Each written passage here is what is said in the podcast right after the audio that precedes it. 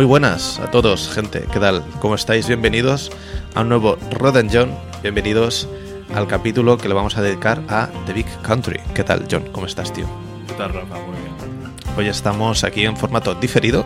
Esto se está reproduciendo en directo en, en YouTube como primera instancia y luego saldrá el podcast eh, el, el día siguiente porque eh, por circunstancias estamos grabando pues eh, fuera de, del directo tradicional de los domingos, pero aún así lo estáis viendo el domingo, no queremos romper las costumbres, somos gente de costumbres aquí. Efectivamente. Y, y poca cosa más, eh, que sepáis los que estáis en el chat, que estaremos a lo mejor en la inmensidad contestando desde el propio chat, pero los que nos estáis escuchando en podcast, que sepáis que también está la opción de ver esto en YouTube. Antes eh, que nada, vamos a pasar a, eh, a soltar los cuatro títulos para el siguiente programa, que seguramente será el día 10. En diferido o no, no lo sabemos. Eh, de momento nuestros, sabemos. nuestros horarios están siendo un poco condicionados por la vida. Eh, si viviéramos de esto, pues estaríamos aquí full time, pero no, no puede ser. Hay que compaginar cosas. ¿Qué, qué vamos a hacer si no? Eh, Es lo que hay, es lo que hay. No hay, no hay, no hay otra. No hay otra. Pues vamos a pasar, si te parece, John, a las cuatro películas para el próximo programa. Esta vez eh, hemos decidido que vamos a hablar de comedias. Hacemos un salto eh, bastante grande de este gran western del que vamos a hablar hoy, The Big Country, a cuatro comedias que vosotros tenéis que escoger cuál es la que queréis que hablemos.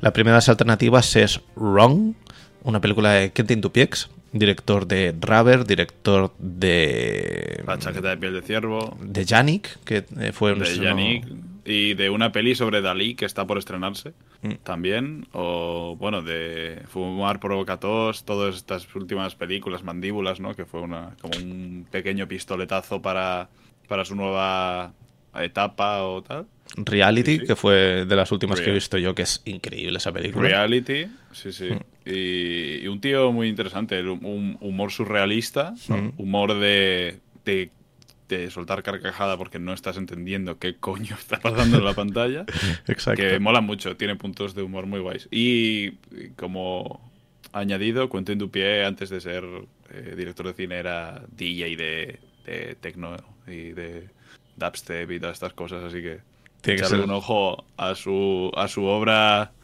musical porque vais a entender un poquito de qué va sus películas. Tiene que ser incre- increíble tomarse una cerveza con este hombre, ¿eh? Tiene que ser Sí, una sí. movida gorda. Pues aquí hemos escogido Wrong como una de las alternativas eh, para, para el próximo programa. Cine, eh, comedia surrealista. La siguiente opción es Rufufu, la película de Mario Monile- Monicelli, Monicelli eh, con Marcelo Mastroianni, con todo. Esta ya es de corte más clásico, es una película del 58, si no me equivoco. Sí, sí. Y pues eh, otra comedia. Una peli de, de atracos muy a la italiana. Eh, Mario Monicelli era uno de los grandes maestros de la, de la comedia en, en su época. Y Rufufu hace referencia, a los que no lo sepáis, a la película Rififi de Jules Dassin, que va, es, un, es cine negro sobre un atraco y tal. Y una Mm. peli súper divertida, esta Rufufu. Pues ahí la tenéis como opción más clásica. Si no, volvemos un poco al presente para proponer Espíritu Sagrado, la película de Chema García Ibarra. Una película española. Vamos, vamos cambiando de, de- de países. Em, yo no la tengo vista, pero sé que hubo mucho revuelo cuando salió y que la gente habló bastante bien de la película. Una, una peli potente, potente, de estas que. De estas que te dejan bastante mm, eh, mal cuerpo después de haberte reído tanto. Y, y se agradece. Creo que es una propuesta muy original y muy. No sé, creo que una, una peli diría necesaria dentro de. Necesario es una palabra de mierda para el cine, pero muy. Muy guay para la industria española. Creo que Chema García Ibarra tiene un, tiene un mundo muy, muy particular y está muy arraigado a sus raíces y eso siempre, siempre se agradece que lo hagan de forma sincera y, y a través de, de un cine así de, de potente, que no, no es baladí que le hayan editado Blu-rays en Reino Unido y todas las cosas, ¿sabes? Pues ahí la tenéis, la peli pasó por el Festival de Málaga, por Locarno. Si os gusta, puede ser una de las alternativas. Y para terminar, nos vamos a uno de los directores más de moda, se podría decir, porque su última película ha, dado mucho que hablar. Aquí Maki, aquí traemos Contraté un asesino a sueldo para no ir como a, los tótems que, se comerían a las otras tres opciones. Yo esta película no la he visto y Maki sí que he visto varias cosas, pero bueno, me puedo leer por dónde van los tiros.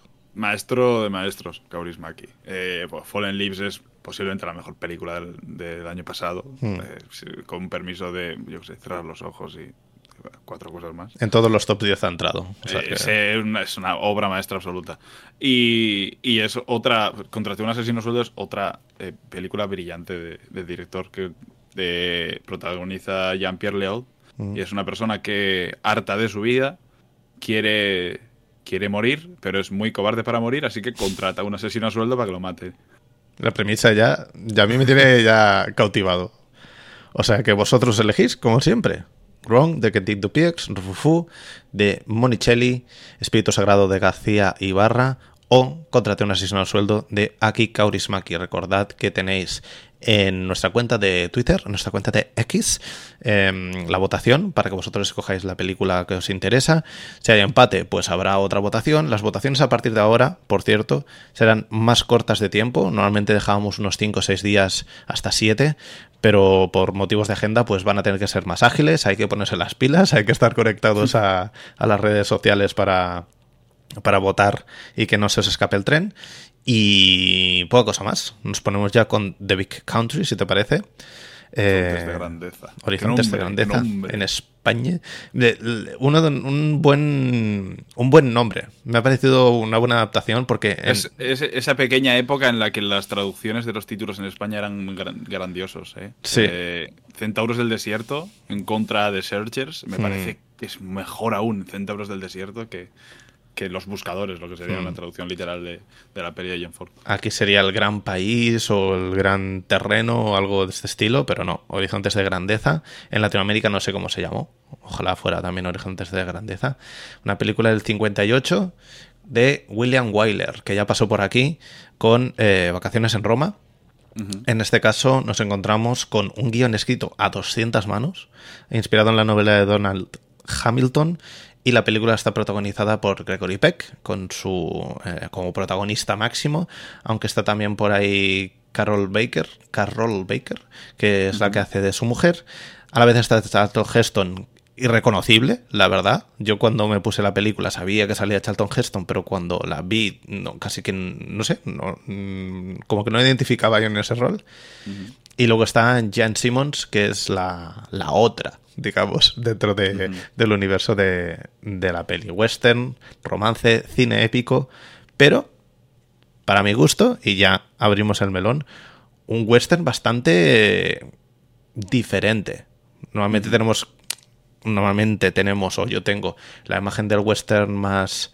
Eh, más clásico, más el spaghetti western, mm, con tópicos muy tópicos y aquí tenemos a lo largo de, por cierto, 160 minutazos, que es una peli larga, em, tenemos un desarrollo súper interesante de eh, este tipo que viene del exterior y que se planta en un bueno, un entorno rural, es, es, el extranjero que llega a un sitio nuevo y que tiene que adaptarse un poco al, a las costumbres, pero ves como todo se gira al revés lo que sería como en el western clásico, el extranjero que llega y es como el la última mierda, aquí como que se como que se, se posiciona en una posición de poder por encima de los que de los que están de los pueblerinos o de los que viven allí. Em, una película que a mí me ha vuelto completamente loco. no, no tiene ningún sentido que esta película aguante así de bien el paso del tiempo y aguante así de bien la duración no es una peli inmortal, ¿eh? Es una de estas pelis inmortales. Es muy, muy poderosa y yo invito a, a que si alguien ha caído aquí de casualidad porque está planteándose ver o no ver la película, vedla porque yo creo que está muy lejos de lo que tenemos como en la cabeza de lo que es un western y es muy rica, que eso es lo que me ha sorprendido más, que no te aburres en ningún momento. No sé cuál fue tu sensación cuando lo viste por primera vez. Yo, bueno, quería comentar, dentro de todos los actores está Burl Ives, Mm. ese que hace de, de, bueno, de la contraposición del terrateniente, ¿no? Exacto. Que ganó el Oscar, que ganó el Oscar por, por su papel. Eh, acojonante, la verdad. El- bueno, que, es, que es eh, como la- el, el- el enemigo. Sí, del- el antagonista, ¿no? Porque no creo que haya enemigos en la... Bueno, si hay, si hay enemigo es el rico, Sí, como siempre. Sí, sí. Hay, hay ahí un, un beef entre, entre ellos dos. Eh, pero mi, bueno, mi, yo cre- creo que es la tercera vez que veo Horizontes de Grandeza. La primera vez que la vi puede ser que fuera en, en pandemia. En ¿Mm? pandemia creo que fue cuando yo me veía todos los días después de comer un, un western con, con, mi, con mis padres. Y, y, bueno, me volví loco. O sea, me flipó. Me flipó por lo que representa, por lo que es y lo cambiante también que supone para un género tan Mm. de bueno de, de códigos tan cerrados no muchas veces no y de, de repeticiones el, el- el western es el padre del cine en cierta forma Mm. es de donde no, de, de donde nace todo Mm. de donde nacen muchos movimientos de cámara muchas decisiones de montaje muchas decisiones de la- distanciamiento de, de la cámara de una situación o de una persona Eh, y esto también tiene ese aroma crepuscular, ¿no? De esa persona eh, adinerada que llega, pero en ningún momento quiere pisar al pueblo, sino simplemente traer unas, unas costumbres Mm. que se van que se van creando en, Mm.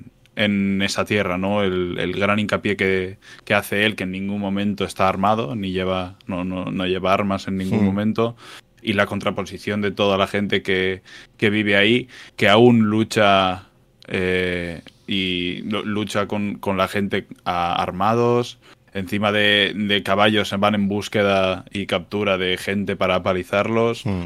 y, y- y él consigo trae una modernidad ¿no? que Mm. quiere instaurar en, en ese lugar, aunque en los ricos, y aquí en este caso el terrateniente que es eh, suegro, ¿no? en Mm. cierta forma es suegro, es una persona que quiere tener toda la tierra para él y quiere conquistar en cierta forma toda todo el horizonte que se ve que se ve en el lugar. Se hace mucho hincapié en la tierra, Sí. en, en lo, va- en lo vasto de, Lo hizo muchas del, veces. del lugar en el, el que la- las, las escenas muchas veces no tienen un final, ¿no? Porque no Mm. se ve no se ve el fondo de lo, de lo gigante que, que es todo, pero también consigue que, que toda esa grandeza eh, se sublime en cierta forma en los personajes, ¿no? Y, y se entienda muy bien los lugares que transitan y las, las corrientes bien morales y bien políticas que tienen los diferentes personajes, habiendo un triángulo de, de ideales en muchos momentos, ¿no? Ya puede ser por Gregory Peck, por la familia del terrateniente, lo que viene a ser la prometida de. Gregory Peck, su marido, y los, los Genesi, que son, pues sería como el pueblo. Sería en cierta forma como un pueblo gitano, ¿no? Entendiéndolo desde nuestra concepción actual, un- como un pueblo gitano fuera que vive del campo y del agua de Mm. los lugares y que el terrateniente quiere, quiere destruir a toda costa. Está el conflicto principal, que es lo que has dicho tú, que es la llegada de la civilización a un territorio un poco inhóspito en el que reina la, la ley del más fuerte, literalmente, porque no hay ni policía, la policía está como a una hora y ellos lo dicen. Sí, el, el sheriff más cercano está a 300 kilómetros. Sí, tenemos que solucionarlo todo en base al sheriff, es lento, no sé qué. Entonces, son justicieros que, que toman, toman un poco las decisiones por su mano y cada uno ahí sobrepone sus intereses. El, el- el problema principal está aparentemente centrado en el tema del, del agua, un tema que, mira, curiosamente también nos toca de cerca ahora, eh, de que necesitan el agua para que sobrevivan sus sus animales eh, y sus bueno pues, pues eso viven de, de los animales y viven de la tierra y, el único trecho de agua en medio del desierto eh, es el que está un poco en, en disputa a lo largo de la película que luego vemos que en realidad el problema que tienen es un problema personal entre los dos magnates entre los dos jefes Em, a mí una de las cosas que me sorprendió muchísimo cuando empieza la película y que es- es- está más en el principio que, que en el desarrollo, porque luego con el, con el desarrollo se pone un poco más serio. Pero mm, es, es curioso que la película tiene como cierto toque cómico de comedia física, que es algo que a Gregory Peck lo- se lo he visto en algunas, en algunas de sus películas, que no es que sea un cómico de comedia física, como era, por ejemplo, Charles Chaplin o... Claro, es que el problema de Gregory Peck es que es muy tosco, no sé si medía 1,91, Claro, es un- 1,92. Es un bicho, es un bicho. Sí. Entonces no, no es como estos grandes, digamos, la comedia física, pero sí que tiene algo la película en, en muchos momentos en los que, por ejemplo, me acuerdo del momento en el que está intentando eh, controlar a Old Thunder, el, el- caballo difícil de, de- cabalgar, eh, con, el, con el ayudante mexicano. Y, y hay mucho de eso, hay mucho de esa comedia física que hasta ellos se miran y reaccionan, pero muda. Eso es lo que más me sorprendió, que, que, que se apuesta mucho por enmudecer algunas escenas y jugar simplemente con la fisicidad de, de los actores y de los lugares. También cuando él va a, a esa finca que es la que está cerca del agua, ahora no me acuerdo cómo se llama, eh, Old Ma- no, no sé qué Mat, Wet Mat, algo así. Em, Ahí también que, se, que va caminando y las maderas están muy destrozadas y se cae y se queda, ¿sabes? Como una cosa muy física. Eso me sorprendió sí. verlo en un western. Eh, y luego ya sí que a lo mejor ha sido lo que más me ha sorprendido en cuanto a contenido, digamos, o, o- o formalmente dentro de la historia, porque luego sí que el relato está construido de una forma muy clásica. En, en particular hay un tema ahí de montaje con los fundidos estos encadenados preciosos, que, que es que me, me enamoré en, en cuanto terminé la peli, fue lo primero que puse en Twitter. Digo, me parece una preciosidad. Es, es, un, es una técnica de corte que no se utiliza tanto últimamente. Es pa- No, ahora te lleva, nada. te lleva mucho al cine clásico, por lo general. Y, y me parece que son preciosos. Está súper bonito. Es una cosa de las que me encantó de Los que se quedan, la última peli de Alexander Payne, que Mm. hice hincapié como un loco en que, joder, todos son fundidos y hace que hace no sé cuánto tiempo que no veía un fundido o fundidos en, en el cine con una razón con una razón narrativa fuera parte de cortar una escena brusca. Se ve muy, muy poquito. Y aquí en la peli creo que se utilizan muy bien porque tienen como este objetivo preciosista de, utilizar los planos más eh, paisajísticos y darles, pues eso, que estéticamente sea muy, muy bonito, pero a la vez se utiliza, pues eso, en los momentos de trayecto, que es donde se refleja más que estamos en un big, big, big country, ¿no? Que esto es muy grande y hay travesías y acorta mucho, pues esos lapsos temporales. Em, hay una cosa que sí que cuando la estaba viendo, claro, en el principio de la película, eh, Gregory Peck llega allí, eh, se encuentra con su amada, que lo esperaba de hace muchísimo tiempo, y conoce al padre de ella. Y el padre, bueno, claro, cuando, cuando, te plantean así la película en el inicio, tú crees que eh, ese es el pueblo. O sea, ese es el pueblo bueno.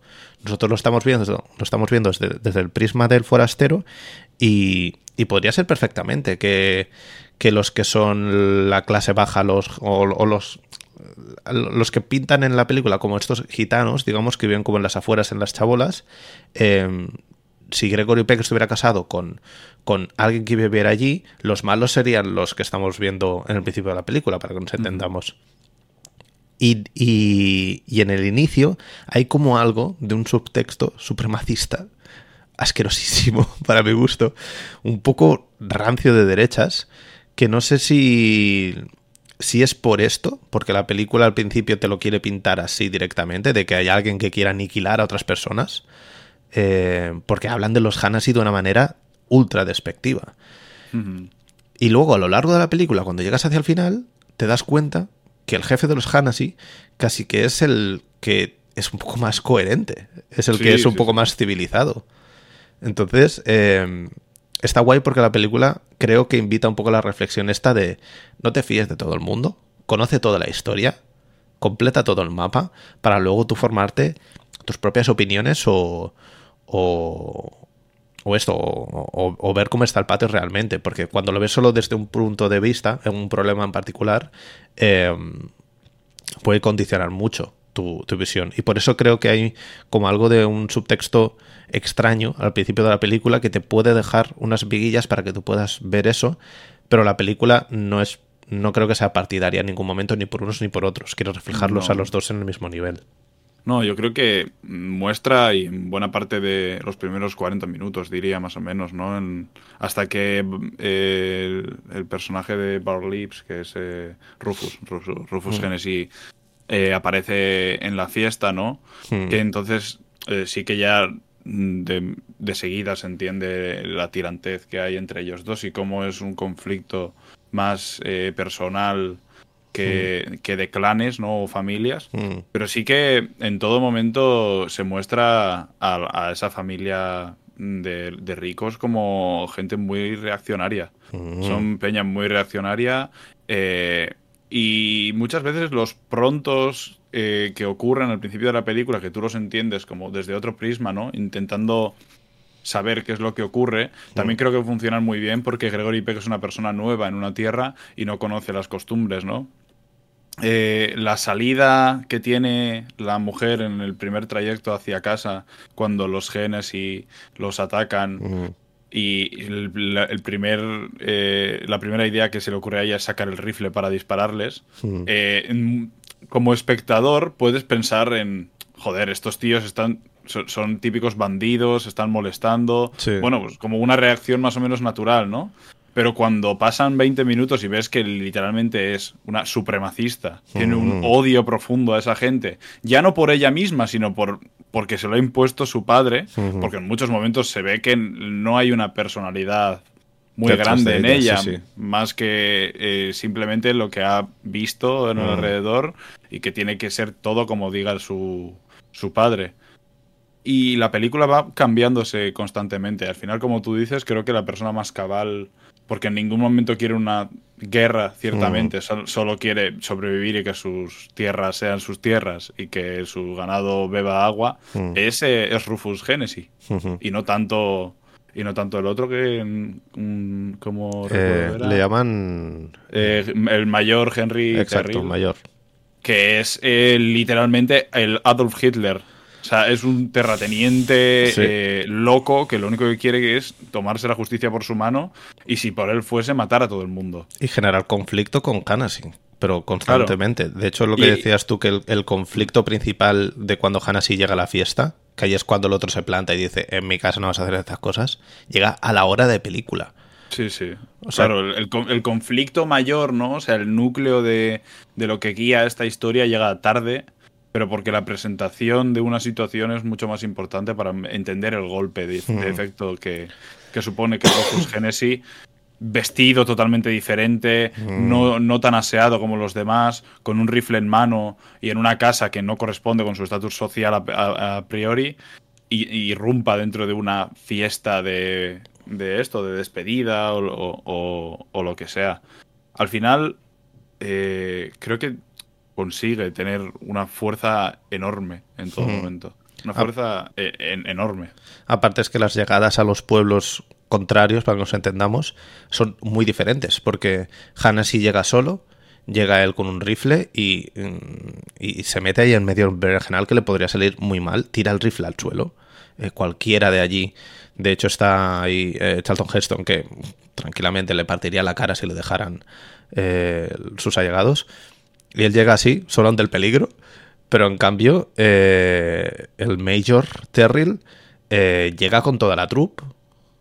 Cuando no está el jefe, eh, se aprovecha de todo lo que hace, deja que, que sus, sus soldaditos dejen al pueblo prácticamente seco. Son unos bullies en comparación con, con lo, que, con lo que hace Hanasi. Y está muy bien que Wyler no, no lo señale eso. Lo muestra, pero no creo que tampoco demonice en ningún momento a los al, al, al Major Terrill y a su familia, porque es que ellos ya lo hacen. O sea, Claro, ellos aquí- mismos son los que se dejan en evidencia. Mm, Aquí creo que es importante además la decisión de Wyler de, de cómo moralmente enfrentarse a las diferentes posiciones en la película. Hmm. Como Wyler eh, no hay ni ningún momento en el que su cámara eh, sea partícipe de uno más que de otro. Eh, no hay en ningún momento en el que eh, el mayor Terrill tenga algún eh, primer plano más que, que Rufus Genesis y no hay momentos en los que la intimidad de una de la familia Terrill sea eh, mayor en cuanto a metraje dentro de la película que la de Genesis. Mm. Las intimidades de las familias son iguales, bueno, más o menos en la misma medida.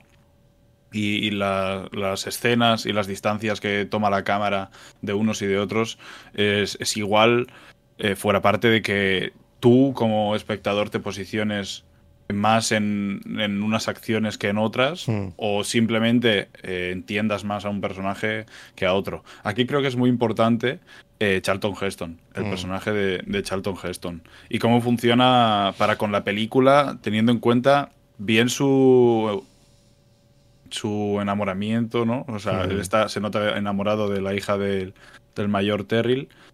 Y, y también eh, cómo funciona la, eh, la relación que tiene con él, ¿no? De, de que prácticamente el mayor Terrill no tiene nadie que le apoye. Y, se, y eso se ve en el final de la película. Mm. Cuando si no mueve una mano eh, Charlton Heston, ¿no? Que es como el segundo Mm. ahí. Nadie mueve una mano por, el, por Terrill. Eh, realmente solo se mueven por, por él. Y pasa, pasa algo muy similar con, con Genesis Mm. No tiene una milicia como tiene, como tiene Terrill, pero, pero sí que Genesis se mueve más por, por el honor, ¿no? Por, y sí se, se ve en el final de la película cuando hace lo que hace, que todo es una cuestión de honor y de una, de una guerra que se está yendo de las manos y que no, te- no debería de llegar al punto al punto que llega. Pero creo que aquí de verdad es muy muy importante Charlton Heston y. y cómo actúa frente a todo lo que ocurre, ¿no? El odio también que, que procesa de forma literal a- al personaje de Gregory Peck Mm. y cómo terminan enfrentándose ellos en, en la oscuridad, ¿no? Mm. Eh, dejando, dejando de lado cualquier espectacularidad y cualquier cosa que tenga que ver la gente, Mm. porque se necesita que las- los enfrentamientos personales sean cerrados entre personas y no, y no entre lo popular o entre lo entre la, la- la gente, Mm. que es lo que están haciendo justo Genesis y Terry, Exacto. que se están pegando de forma pública y involucrando a gente que no tiene nada que ver ahí. Es que como dices bien aquí, estamos en un contexto en el que en estas tierras eh, nadie es absolutamente nada sin sus hombres, sin su rebaño, se podría decir, que, es- que, hay muchas similitudes ahí. Y, y a mí es una de las cosas que más me gustó de cómo realmente eh, al final Peck y Heston sintetizan lo que debería ser, que dices tú, esa, esa lucha entre ellos. Es un problema personal que solucione entre ellos. Y como William Wyler eh, no le pone nada de épica, no le pone nada de música. Lo vemos casi desde la distancia, muy Sí, lejos. desde muy lejos, a oscuras, son Casi- reflejos. son- Hay momentos que son casi cómicos. Yo me reí en algún momento. Dije, esto es una absurdidad. O sea, son dos gilipollas pegándose, revolcándose ahí en el, en el polvo, porque tienen un problema personal, porque pues, pues, pues son imbéciles y no se llevan bien y tienen que convivir en ese gran, gran espacio que al final están recluidos y tienen que, que vivir allí. Es bastante, es bastante curioso cómo, Claro, cómo lo se- monta Se llega a un punto de respeto entre Mm. ellos, ¿no? Y es una cosa que, que deberían de. Bueno, que activamente se profesa en la película a través de las imágenes, que es lo que deberían de hacer eh, Genesis y, y Terrill. Pero yo creo que más por una cobardía de Terrill de no querer hacer nada, ¿no? El-. Creo que la voluntad activa de, de Genesis llega en la fiesta a la hora de película cuando suelta el rifle y dice: ¿Quieres que acabe esto de verdad? Absolutamente todo. Mátame aquí delante de todo el mundo. Te lo pongo fácil, te pongo la espalda. Mátame aquí delante sí. de todo el mundo y ya está. Y si no eres capaz de dispararme de frente, dispárame de espaldas. Pero él lo único que quiere es ser. O sea, eh, no, no quiere ir solo a ningún lado. No es capaz de hacer nada prácticamente solo. Y se ve al final de, Mm. de la película. Sí, Como en el enfrentamiento los dos terminan así. Y, y los pueblos eh, siguen exactamente igual. Y- Ah, y porque como- ya se han pegado los que tenían que pegarse, que era lo, Exacto. era lo importante. Y como Wyler ese momento lo filma también igual, desde la distancia, los pone los Desde dos la distancia, al mismo nivel. Mm. Es- Ah, lo- los abandona, que me parece una decisión Mm. bastante, bastante potente. Porque al final sigue a la gente que mm, realmente ha tenido una voluntad por hacer el bien, ¿no? Mm. A, a la mujer que tenía esas tierras que no quería en ningún momento vendérselas a Genesis por lo que suponía. Mm. Podría ser simplemente con esa venta el exterminio de la otra familia y el exterminio de su ganado y de todo. Y se lo vende a la persona que cree que, que realmente sí que se ajusta a una ley o a una moral Exacto. a una persona humana dentro de, de estos monstruos, ¿no? Porque por mucho que haya uno que te pueda caer mejor que otro, no dejan de ser gente que está como. son como animales salvajes, ¿no? Que hace la analogía con, con la yegua, con, Hmm. con el trueno, la- el caballo, y como Gregory Peck está insistiendo constantemente en, en cabalgarla, que nadie había cabalgado en ella, y ella consigue, y consigue terminar montando, montándola y amansándola, ¿no? Y metiéndola dentro de, Mm. de esto después, que es pues justamente lo que es la película. Es muy metafórico domar ese caballo loco y descontrolado para meterlo en el establo y, y que viva y deje vivir a los demás. Es literalmente una metáfora de, de los dos grandes jefes. A mí del, del final, de, de cómo rueda la, el último gran duelo, es que por eso creo que es un anti-western en muchos aspectos, porque ese gran duelo final que a lo mejor eh, Sergio Leone eh, petaría a, a planos cortos y a detalles y a un ritmo Bueno, y, y dura- y duraría cuatro veces más porque las, las distancias temporales Sí. entre persona y persona se alargarían. Sería un campo de fútbol Oliver Benji, versión eh, western. Aquí Wyler los reduce a la nada y eso me gusta mucho porque los reduce físicamente a la nada. De sois dos puntos en la inmensidad. O sea, vuestros problemas son una mierda.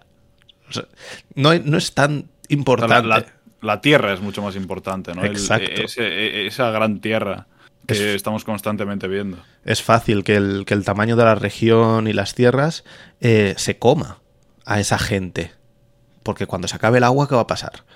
O sea, es, es, hay, un, hay un punto de vista muy geográfico en el que los intereses económicos y territoriales que están manejando estos dos se reducen a la nada. Porque es, es una tierra en la que tienes que sobrevivir. Y la llegada de la civilización a la vez, como vimos en, en The Wild Bunch, en Grupo Salvaje, no, a lo mejor no se habla tanto en esta película, pero sí que está ahí. La llegada de la civilización en, en- en la figura de Gregory Peck hace que esos lugares eventualmente dejarán de existir. ¿Qué es lo que ha pasado? Esos lugares ya no existen.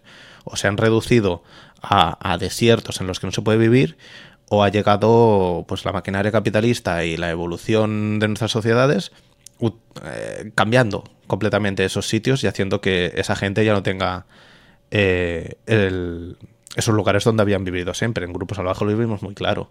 Cuando ellos ven pasar el coche por delante y dicen, bueno, pues ya está, ¿no? No, no pintamos absolutamente nada aquí. Estamos condenados a la extinción.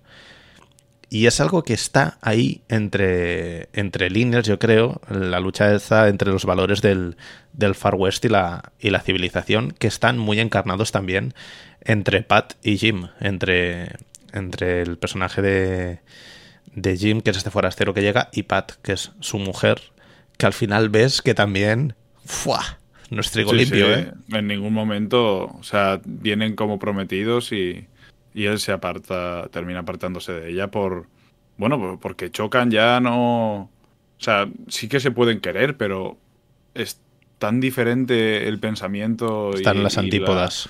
La, idea de, de- que tienen del mundo Hmm. y de, y de la vida que es, que es imposible, ¿no? Al final, y por, y por eso termina yéndose con, con la otra chica, que es la única, en cierta forma, cabal. No, en ningún momento la película eh, alude de forma literal a que hay un romance entre ellos, pero bueno, es obvio que se van Mm. juntos y que, y que él ha comprado, ha comprado la tierra de ella y ella le ha vendido la tierra, la tierra por algo.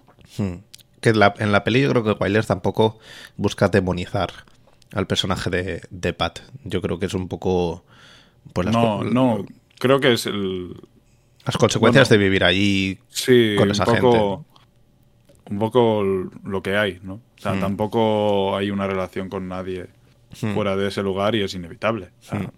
si, a- si tú estuvieses todo el día metido en tu casa sin poder salir, eh, serías exactamente igual que la gente que te rodea. Exacto. Sin ninguna... Y por, por mucho que haya... Bueno, y además en ese lugar no había nada exterior, ¿sabes? No podíamos saber qué ocurría afuera, como ahora con los móviles, e internet y todo. Allí era lo que hay, es lo que hay Es tu realidad y punto. y, y ya está. hay un, uno de los, hay varios temas en la película, pero está el honor, está la lealtad, pero hay un tema que yo creo que está desde el inicio, que es la valentía, la valentía un poco vinculada al rollo este del macho, del macho, del macho alfa, el macho del western, que, que Wyler busca dinamitar un poco, porque ves que los machos no tienen mucho futuro. acaban siendo los, los que acaban en, en peor situación. Hay un momento en el, en el final de la película cuando. En, el tercio final de la película, cuando Hanashi secuestra a. No me acuerdo cómo se llama el personaje de la. De la chica que tiene las tierras estas de, del agua. Julie Maragon. Exacto. Cuando secuestra a, a Julie, eh, se la lleva a su territorio, la retiene allí, y entonces es cuando se lía un poco el Cristo, ¿no? De que ir a buscar a Julie porque los malos se la han llevado, bla, bla, bla. Y, y Gregory Peck está en plan, bueno, de chill, ¿no? Vamos ahí, vamos a hablar, vamos a ver qué sucede. Le dicen, no pases por el cañón blanco porque directamente está mm, reventado de gente, te van a destruir. Él tira, como que la civilización. o, no desarmado. Eh, desarmado, exacto. No quiero decir que la civilización pone paz en eso, porque tampoco creo que sea el mejor ejemplo, la civilización tal como la conocemos. Pero ya, ya me entendéis, ¿no? Que, que digamos, lo civilizado o el diálogo se intenta abrir paso entre las balas. Y cuando llega allí, em, nos encontramos con el duelo entre el hijo de los Hanasi, que es un pieza de mucho cuidado, que ya lo vemos en el principio de la película, y mm, Gregory Peck, Jim. Y yo creo que en, ese clímax del duelo, en el que sí que está rodado con bastante más ritmo que el del final, el del final, digamos, entre los dos jefes es como mucho más metafórico y este es mucho más expositivo del tema, vemos que el, clímax real es la valentía. Cómo se deshace ese tipo cuando falla su bala y Gregory Peck tiene la posibilidad de pegarle un tiro. Su padre le dice, dispara. No solo cuando falla su bala, sino que se adelanta por miedo. Se adelanta por miedo, claro, es verdad. Y como el jefe de los Hanasi le dice, dispara, dispara, estás en tu derecho. O sea, es el duelo. Sí, el padre. Es la ley. Esto es la ley. Y, y, se deshace, se vete por el suelo. O sea, es, es la bajeza más máxima eh, ser cobarde. Mm. No enfrentarte a, a, lo que tú decides, porque al final es él el que se mete en ese jardín. Y. Y ahí digo donde. Ahí, ahí es donde creo que el jefe Hanasi es más coherente. Porque él no va a dejar que su hijo le pegue un tiro por la espalda a este hombre. Él no ha cumplido las normas, él ha sido un cobarde. Es un hombre de honor al final. Hay que cumplir el honor, literalmente. Es un, es un señor y es un hombre de, honor que ha estado rodeado de gente de gente de mucho honor y poder, ¿no? Comentan en muchos momentos como Julie Maragon es hija de, un, de, hmm. una, de una persona, de la misma persona que tenía esas tierras, que se lleva, que era, bueno, la falta de él viene a, ser el, núcleo de por qué empezaron a pegarse entre estas dos familias. Y se habla de un hombre honrado, de un hombre coherente, de un señor, y, y, él también, Génesis, habla de, del honor y de, y de la caballerosidad como un valor que todo el mundo debe de tener. Y por eso es tan fiel a sus, a su sentido y es tan fiel en todo momento a su palabra. Eh, aunque su palabra tenga que pasar por, por no dejar que su hijo dispare por la espalda a un hombre, a un hombre caballeroso, un mm. hombre que con honor se ha metido en un duelo que, en el que no pintaba nada y que con honor también ha disparado al suelo para no querer matar a, a nadie. Termina él matando a su hijo con, con mucho dolor, mm. pero, pero también con un sentido del honor, ¿no? Mm. Y, y, la película es, yo creo que es el gran clímax de la película, más que el clímax de después, ¿no? De cuando muere, de cuando mueren ambos. Mm. Creo que el, verdadero momento impactante de la película y trascendental, diría, es una palabra un poco tal, pero creo que el momento realmente trascendental es esto. Es como como los valores no deben de dejarse al lado por nada del mundo, porque si no, hmm. esto lleva al caos. Sí, sí, porque si no acabamos siendo animales 100%. Y como dices tú, es un sacrificio lo que él hace, porque él llora con el hijo en brazos. Y él, y él está desesperado, porque cuando su hijo intenta violar a, Julie Maragon, eh, se lo, se lo dice, dice, te voy a tener que matar. O sea, no, no, hay, no hay una alternativa a ti en este mundo. No, no, no, no, no podemos convivir con bestias salvajes. No puede ser. O sea, hay que tener integridad, hay que tener valores. Y al final, cuando lo acaba, lo acaba matando para salvar a Gregory Peck, para salvar los valores, nos entendamos, eh, eh, está entre lágrimas. Y ahí es cuando dice, "Ah, esto hay que solucionarlo, esto nos, nos va a llevar al, al- al exterminio, al caos más absoluto, he tenido que matar a mi hijo. O sea, hemos tenido que llegar a este nivel. Eh, y entonces cuando él se enfrenta a, al Major Terrill en, en, ese, en esa secuencia final que, como hemos dicho, los pone William Wyler al mismo nivel, cero épica, son dos perros mordiéndose y, ya está. Y dejad de tocar un poco los cojones y dejad vivir a la gente.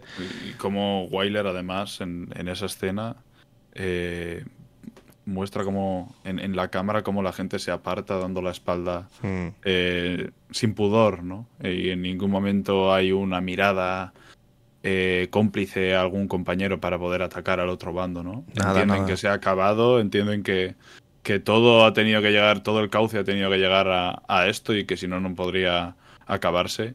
A mí me parece que el propio andamiaje y la forma en la que William Wyler eh, decide durante toda la película construir todas estas ramificaciones de relaciones, ¿no? Porque hay varias. mm, Hay varias y bastante largas, ¿no? Y que se entienden además algunas por un impacto inmediato o una relación directa de, de encontrarse, como Charlton Heston y Gregory Peck, que cierran, ab- abren y cierran su, su brecha de pelea Mm. en, durante la película y como otras, otras relaciones eh, vienen desde muchos años atrás. Y cómo eh, en todo momento decide dónde tiene que estar la cámara puesta, a Mm. qué distancia tiene que estar la cámara puesta, eh, en qué momento es importante que, que la Tierra y el horizonte no existan, ¿no? Eh, cuándo debe haber una pared detrás de una persona y cuándo debe haber un, un esto, un, un horizonte, ¿no? Donde, bueno, John Ford decía, ¿no? Que hay que saber dónde poner el horizonte. mm, Y, y eh, joder, es increíble. Ya sea, por ejemplo, en el viaje personal que hace que hace Peck a mitad de película con su brújula mm, y se va un par de días por ahí. Que- que- y cómo el entorno afecta también al, al- al pensamiento objetivo de él, de cómo poder solucionar las cosas que están aconteciendo por ahí mm. y cómo puede eh, llegar a, a, a entender el, el conflicto y, de- y un poco de dónde, de dónde sale.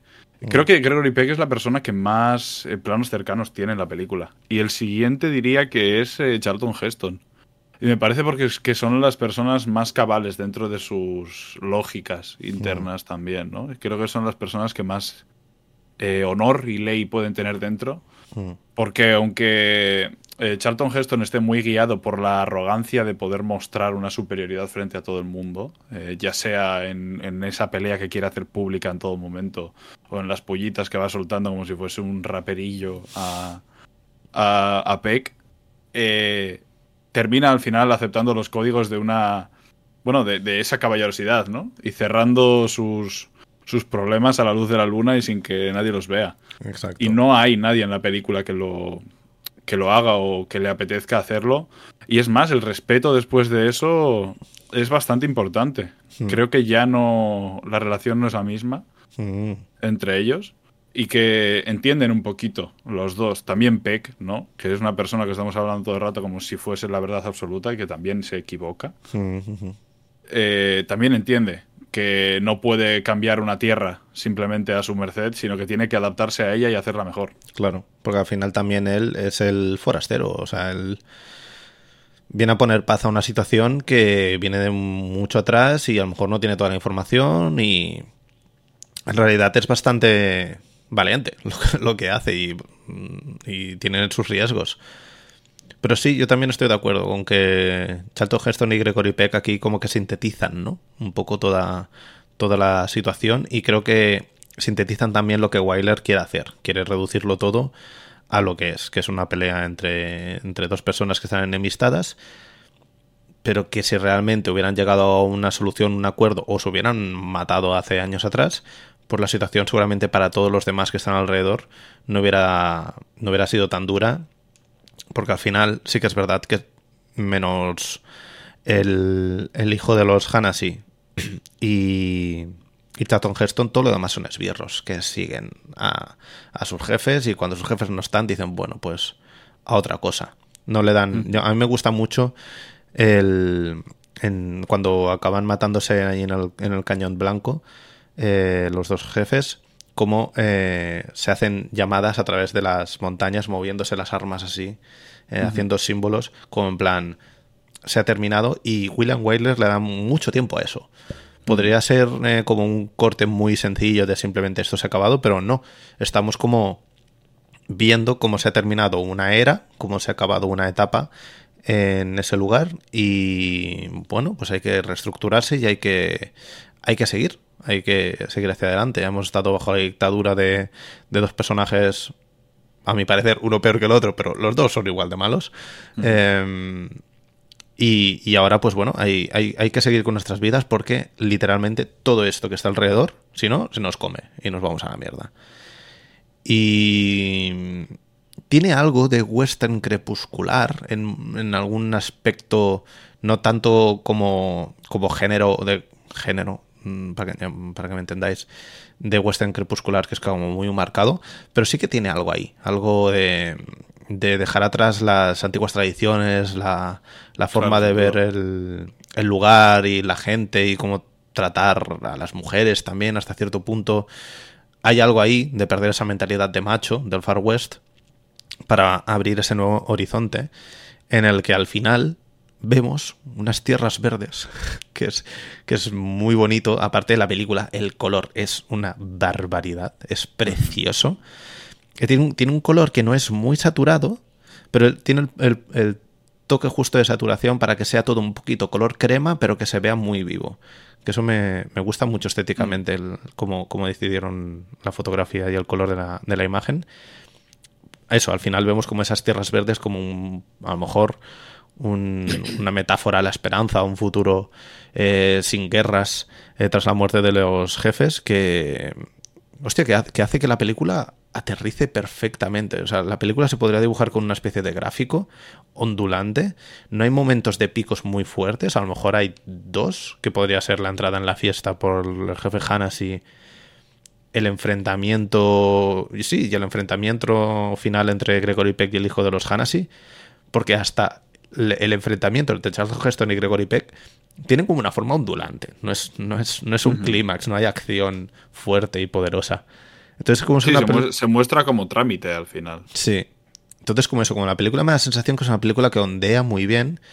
Y repito, para la duración que tiene, a mí me parece que no le sobra ni un minuto, ni un plano. Que va, que va, que va. Lo, lo crepuscular que comentas lo, lo, decía yo antes. Yo creo que sí que es una peli bastante crepuscular. No, no, es, no es el hombre que mató a Liberty Balance. Hmm. ¿no? Pero en cuanto al crepúsculo del western como tal, pero sí que, que muestra eso, la, la, modernidad y cómo entra la modernidad. Ya no, no hace falta que, que, estén haciendo un ferrocarril al lado. Exacto. Hablo, hablo de que llegue una persona que aboga por la abolición de las armas, ¿no? Por mm. no llevarlas encima y por, por el, la fuerza de la palabra, el honor y, la, y, la, y las leyes, ¿no? Que, que se entienden como como universales. Al final es dejar que. De, dejar, quitar la ley de la jungla que hay aquí, de el ojo por ojo, mm. y pasar a una, a una ley, a, un, a, algo más, algo más, más lógico. Viene, viene por él. Es como, pues, como un Cable Hawk de, de Sam Peckinpah cuando, cuando el protagonista termina muriendo atropellado por un coche cuando mm. él no ha visto un coche nunca en su vida. Mm.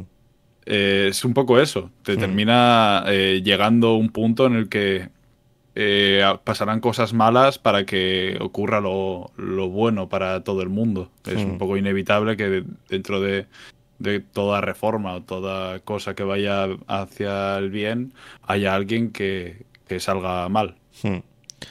Sí, a mí me gusta mucho por eso que dices que es una película final muy, muy pacifista, pero que a la vez tampoco no, eh, no sataniza el lugar.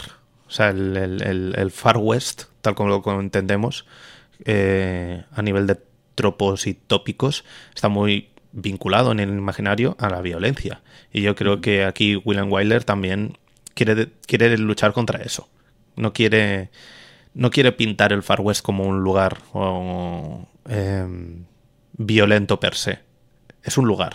El tema es que ahí se han instaurado unas leyes por algún motivo y unas formas de hacer que, están muy vinculadas a la violencia, pero el, lugar sigue después de la violencia. Bueno, es más, en los lugares en los que normalmente en otras películas se ven más se ve más violencia, se ve más tiroteo, más eh, más muertes suele ser el, pueblo, ¿no? La cantina, el pueblo. Aquí el pueblo es el lugar más pacífico. Hmm. Es donde la gente vive, donde la gente bebe, donde la gente fuma y habla entre ellos y se lo pasa bien. Es el lugar, un lugar de ocio hmm. y en ningún momento dentro de la propia, del propio pueblo ocurre un conflicto. Siempre el hmm. conflicto viene desde fuera. Las veces, eh, la vez en la que apalizan a los Genesis es porque viene una horda de peña a pegarles. Hmm. O sea, y no porque el conflicto ocurra ahí dentro. Todo el mundo se lo está pasando bien, dentro de lo que cabe, de que puedes pasártelo bien en seis casuchas que hay en hmm. mitad del desierto. Pero no hay ningún conflicto que no venga del exterior. Porque se mezclan los intereses económicos y territoriales de dos personas. O hasta de hmm. una, me atrevería a decir. Pero Yo diría de, de una. Pero, o sea, el tema es ese, que eso es lo que eso es lo que intoxica esa sociedad, que al final es una sociedad que es muy cooperativista, que mm, a, nivel económico uno tiene vacas, el otro eh, está tejiendo y a la vez... Bueno, uno tiene, uno tiene 5.000 vacas y el otro tiene 50.000, esa es la diferencia. Por eso, pero quiero decir que, son sociedades que eran muy cooperativistas, que vivían mucho de, las comunidades, nadie podía vivir solo ahí. Y en cambio, cuando se impone este no es que no quiero, a lo mejor es, a lo mejor es rizar mucho el rizo, pero cuando se impone mucho esta mentalidad capitalista de posesión y, de supremacismos a nivel político, es cuando se jode todo. Y, lo que dices tú, más en, pues en contextos en los que la gente vive bien y se buscan los problemas aparte y acaban siendo dos matados los que acaban liándola. Mm, cuando la realidad era muy muy diferente. Entonces creo que Weiler tiene el punto de tiene el punto de mira muy centrado en, eso también, en, no satanizar eh, esos lugares y, en darle la importancia que merece al big big country, que es algo que se que se que se pinta mucho a lo largo de la película como algo negativo, hay que tener cuidado por aquí, pero hay que tener cuidado porque es un lugar inhóspito, es un lugar peligroso y es un lugar en el que la gente se pierde. Que de casualidad haya gente que tenga conflictos, esto pasará aquí y pasará en Amazonas y pasará en cualquier otro lado. Y a mí al final me parece muy bonito, la verdad. Eh, después del clímax de, de, de acabando con su hijo, todo ese final, que podría ser súper sanguinario, súper desagradable. Sí, podría ser eh, un asesinato. Y podría ser muy triste, muy oscuro. Casi que lo veo al revés. Me da la sensación de que es un final muy luminoso en el que se acaba un periodo oscuro para pasar a una nueva era eh, que no sabemos lo que pasará, evidentemente, pero que al menos la película sí que creo que lo plantea como un, nuevo amanecer, ¿sabes? Mm. Creo que es una de las pocas veces, además, que la cámara en el último plano se mueve por encima de los personajes, cuando en ningún mm. momento en la película se había colocado por encima, por encima de ellos, ¿no? Como mm. la circunstancia ya ha trascendido a, otro lugar, ha pasado a otro lugar y como esa cámara pasa por detrás de las piedras y se coloca arriba mm. para poder ver el horizonte sin fondo alguno y todos y los tres eh, cabalgando hacia, mm. hacia él. Creo que es eh, poético y muy, muy bello y tiene sentido con, con ese final. Una película preciosa que nos hicisteis luchar hasta el final en esta, en esta votación que, se las tuvo que ver con, otra película, quedó empatada. Con John, con John Ford se las tuvo que ver. ¿eh? Casi, nada. Así que muchas gracias, la verdad. Yo no la había visto, ha sido un completo disfrute. La verdad que siempre me pasa mucho, tengo como géneros más predilectos y otros que no tanto, y cuando me enchufo un western digo, me da un poco de pereza, pero ha sido un gozo. Hacía mucho que no disfrutaba tanto de, una película bonita, completa, con subtexto, con tramas elaboradas, eh, larga, pero con sentido que sea larga, no le sobra absolutamente nada. de, las mejores películas diría yo, de los mejores westerns eh, norteamericanos que, que he visto. O sea que gracias por vuestra parte. Y si quieres, John, podemos pasar a recordar las cuatro propuestas para el próximo programa. Sí. Y acabamos de cerrar, si te parece, si tienes alguna otra cosilla a comentar de The Big Country.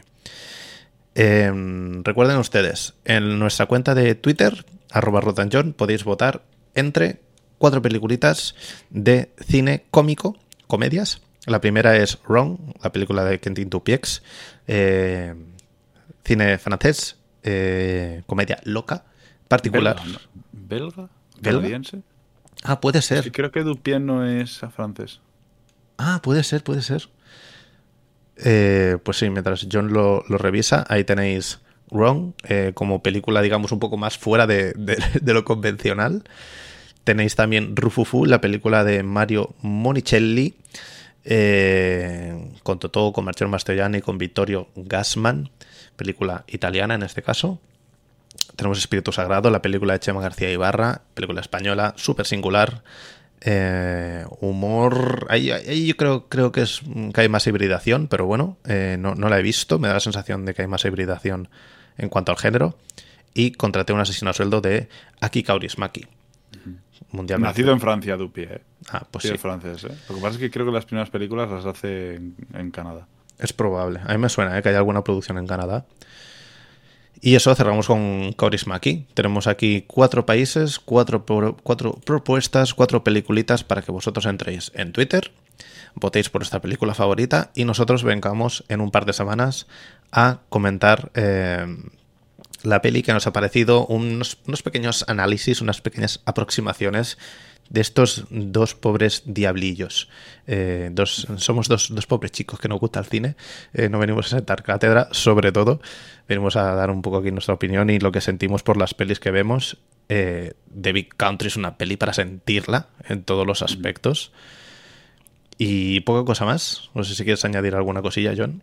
Yo iba a decir, eh, nuevo, el nuevo ruido de fondo es una cosa rarísima, así que os animo a que cuando salga lo escuchéis eh, sobre la trilogía Kerberos de Mamoru Oshii. Eh, una cosa rarísima, un neo-noir cyberpunk, eh, no saben muchas veces qué, qué está ocurriendo, armaduras de, de peña que parecen juggernauts, o sea, una cosa bastante loca. Creo que nos lo hemos pasado bastante bien habl- hablando sobre ella. ¿Cuándo lo, estará chula. ¿cuándo lo sacáis? Eh, mañana mismo, creo, lunes. 26.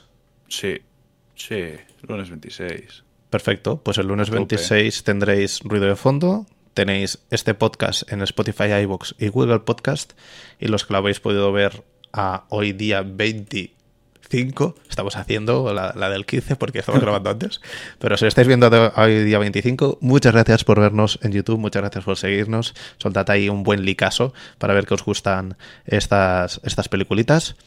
Muchas gracias a los que nos escucháis, obviamente, a posteriori en podcast. Eh, últimamente estamos recibiendo, y de- desde hace ya, desde el principio de año, estamos recibiendo comentarios súper positivos sobre esto, que al final, como decimos, es eh, nos llevamos bien, nos, somos amigos y nos gusta hablar sobre cine. No Sí. lo hacemos con muchas más pretensiones, pero que os guste y que lo valoréis y que algunos lo tengáis en, en vuestras escuchas eh, del año, pues hostia, eh, me- a mí personalmente y creo que a John también nos llena de orgullo y satisfaction. O sea que muchísimas gracias a todos, muchas gracias John, nos vemos en la siguiente Muchas gracias, Rafa. y a cuidarse. Un besito gente. Chao. Chao, chao, buenas tardes, adiós.